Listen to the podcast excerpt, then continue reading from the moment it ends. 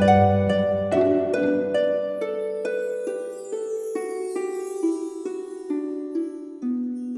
イルセラピーでバラ色の人生。宇宙とつながるミオラジオ。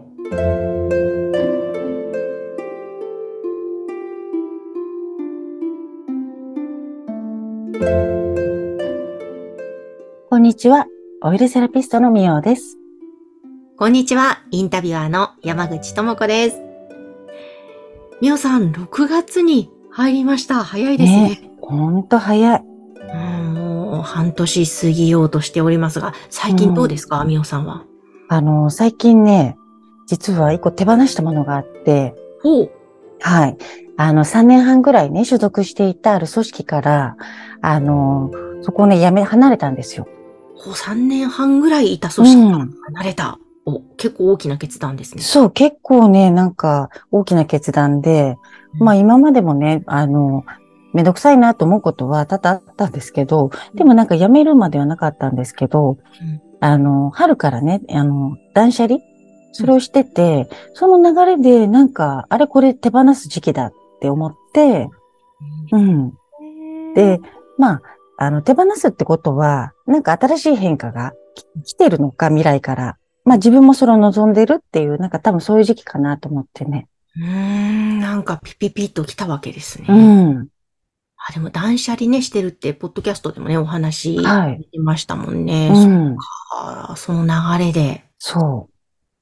えー結構ね、私意外と物捨てんのも、こうなんだろう、あんまり迷わない方なので、バンバン捨てちゃったり、で、まあ、ね、3年半もいたところ離れるっていうのは結構こう、ちょっとね、勇気はいることなんですけど、でも、まあ、よしってもう決めちゃったら、あの、誰にこう止められる方がやめられるんですよ。だけど、ね、に日本人って、あの、意外となかなか、どう、ね、周りに悪いとか、うんやめられない、断れない人多いじゃないですか。ですね、うん。いろんなこと考えてしまいますよね。ね、ですよね。うんでももう変化を望むんだったら、やっぱり先、最初手放す。うん何かスタートする前に、まず手放す。っていうことはすごいおすすめですね。そっかそっか。っうん。やっぱりスペース開けないと入ってこないんでね。て言いますよね。うん。なんかそこで例えば将来どうしようとか不安ばっかりを恐れてたら何も入ってこないわけですもんね。まあ、あの、そうね。不安とかが先にあったらちょっとあれだけども、その手放すか手放さないかっていう、こう、なんだろう、判断する基準みたいなのがちょっと一個私の中であって、ほう。はい。あの、なんて言うんだろう。そのね、今まで継続してきたこととか、持ってるものとか、まあ、ものだったらね、捨てるかどうかってことなんだけども、継続してきたことだとしたら、あの、まあ、それに対してある程度ストレスとかがあったりするわけじゃないですか。嫌だなとかめんどくさいなとかね、いろいろ。で、あの、そのことに対して、ただ苦しいだけなのか、うんそれともそれをやることで、ちゃんとこう、前向きな未来が想像する、できるのかどうか。そのどっちなのかを自分でちょっと見極める。うん、うん。で、ただ苦しいだけ、ただ我慢してるだけだったら、もうやめる。うーん。はあ、すごいそれ大切かもですね。うん。そうか。だから人がね、こうやめ、やめちゃったりしたらどう思うかとか、うんっていうふうに一番多分考えちゃう。うん、うん、うん。であ、ね、やめちゃったら、なんか、うん。すべてを例えば失っちゃうんじゃないかそうそうそう。だからちょっと怖いい。ですよね、手放すっていうのは。うん例えばそこから何かしらのね、メリットだったりとかをこう享受してた場合に、やっぱり手放すって、まあちょっと怖いんですけども、うんでも必ずやっぱり手放してスペースが空いて、そこに新しいものが絶対来るんで、うんてか手放さなきゃ来ないぐらいに私は結構思ってるので、はい。えーこれまでも結構手放して入ってきた経験いくつもされてるんですか？うん、そうですね。うん。手放して入ってくる？あとは、まあ逆に言うと、新しいところに飛び込んでみるっていうね、手放して、こう、次のことやってみるとか、うんうんそういう感じですけどね。へーうん。そうか。でも悩んだ時の基準は、そうですね。それ、ただ単に苦しいのか、それともうん、苦しい先に未来が見えてて、うん、楽しい未来とかね、こういうものを、うんあの、得たいために、こういう経験だったり、これを我慢して頑張っていったら、例えば資格目指してね、勉強してたら苦しいけど、資格取ったらいいことがあるわけじゃないですか。資格取ってこうやってやって活用しようとかっていうのがあるから、だ前向きな我慢、忍耐なのか、ただただ我慢してるだけなのか。うん。うん。確かにその、ただただ我慢してるんだったら、手放した方が絶対いいですそう。ただただ我慢は本当にね、体にも心にも悪いだけ。うん。で、最初はその明るい未来が見えてたかもしれないけど、途中で苦しくなっちゃって、そればっかりが大きくなったら、もうそれも手放す。あ手放すうんね。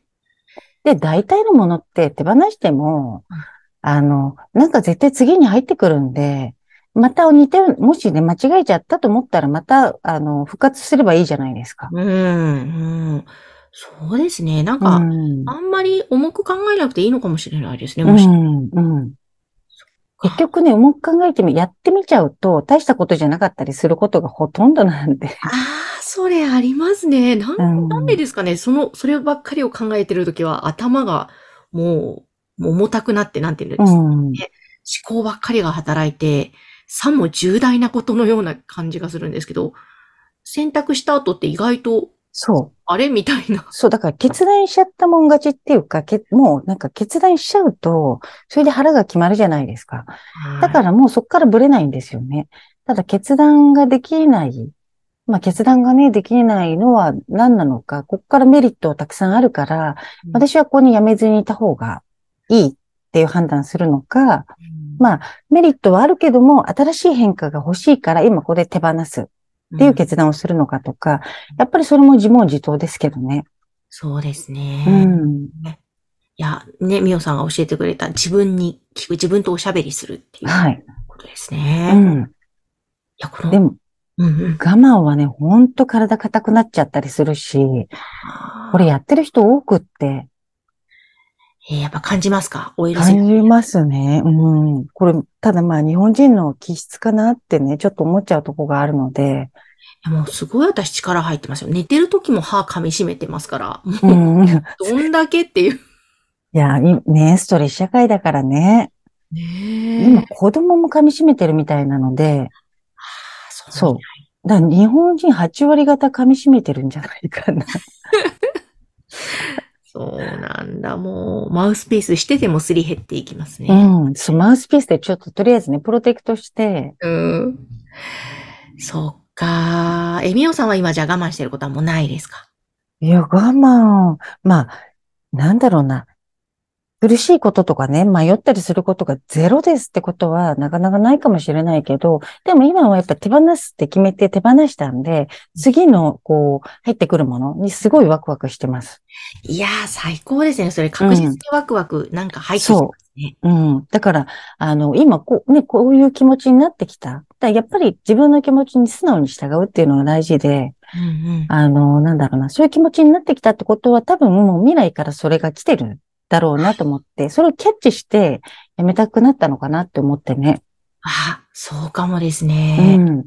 前もなんか時間軸の話してくださいましたよね。はい、はい未。来から全部来るよっていう話だと思う、うん。まさにそういうことかもしれないですね。そうほんとね、なんか、それが一番楽しいし、楽だし、うん。なんか過去のね、積み重ねで、今がこう出来上がっていくんじゃなくって、うんなんかね、自分のこう、こういう未来っていうとこから、未来がやっぱり流れてきた方が楽だし、楽しいんですよね。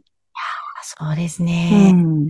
え具体的になんか今こういうことをやりたいんだ、みたいなのはあるんですか？えっと、まあ、これもポッドキャストでちょっと話したんですけど、あの、クジャクミオセラピー。はい、はい。はい。それはね、なんか、ど、なんかね、全然まだアイディアが出てこないんだけども、どういう形で、どういうふうにやるのがいいのかっていうのは、まあ、やりながら、これも試行錯誤なんで、最初から成功っていうのはね、ないと思うから、なんかこう、いろんな方に相談したり、なんかこう、やってみたり。うん、うん、でもなんかそれはね、すっごいワクワクします。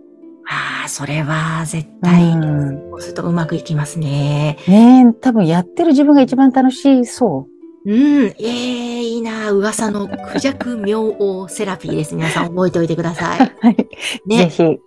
また具体的になるのは楽しみですが。さということで今日は変化したいならまず手放すという、そんなお話をしていただきました。みおさんありがとうございました。ありがとうございました。それでは皆さん、ごきげんよう。